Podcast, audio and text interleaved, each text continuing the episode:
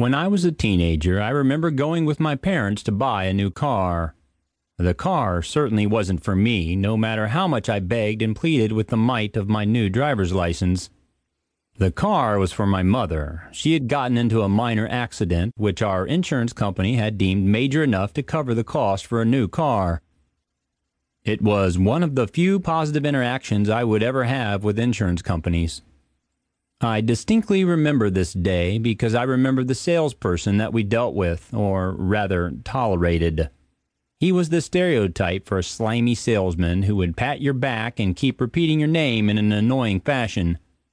If you could create an untrustworthy salesperson in a lab, you would come up with this man. Things went quickly because my parents were in a buying mode and it showed plainly on their faces. They were busy people and just wanted to get in, get the car, and get out.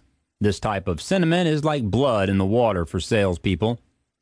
The negotiations went quickly, and I noted that the salesman didn't bring up the price until as late in the process as possible. Every time my father tried to clarify, he would say something like, Right, we'll get to that right after this, I promise. Just a couple more things to hammer out.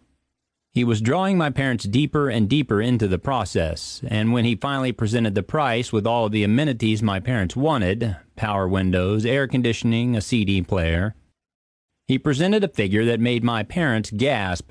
In particular, my father looked shell shocked, like he had just witnessed a robbery in the street. In hindsight, he had anchored the price exceedingly high so as to reduce the amount of wiggle room my parents had. In other words, because the quoted price was high, it was innately assumed that you couldn't work too far down from it, even if you wanted to. Three quarters of the price was still extremely high.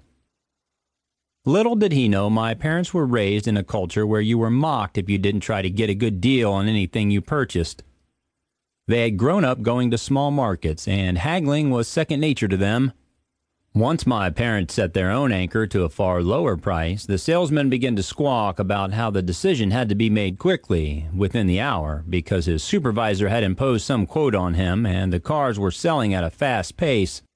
I remember my father standing up, walking outside the salesman's office, and looking around theatrically. When he returned, he said, There is only one other potential customer here, and he is looking at a different car. In what appeared to be the salesman's final argument to seal the deal at a higher price, he tried to get me on his side by appealing to my sense of desperation of wanting to drive.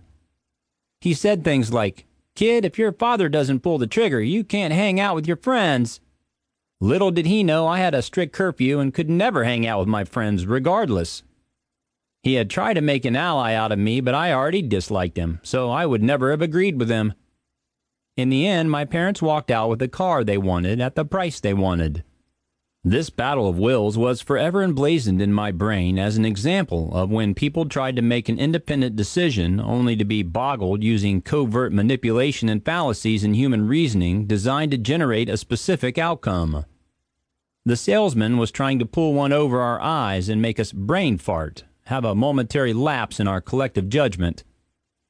Humans make poor decisions and exhibit seriously flawed thinking on a daily basis. Our brains try so hard to make sense of the world that it actually works against them.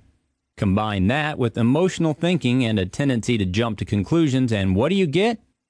A profoundly flawed brain which makes suboptimal decisions, frequent flaws and farts in logic and reasoning. In Brain Fart, I wanted to shine a flashlight into the depths of our brains and expose why we do what we do in such peculiar ways.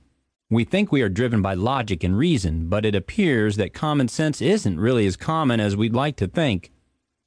That car ended up being passed down to me years later, and I found it profoundly funny that my parents had left the price sticker on the interior top of the front windshield as a reminder of their triumph that day. Here's to uncovering the hidden ways we act against our best interests.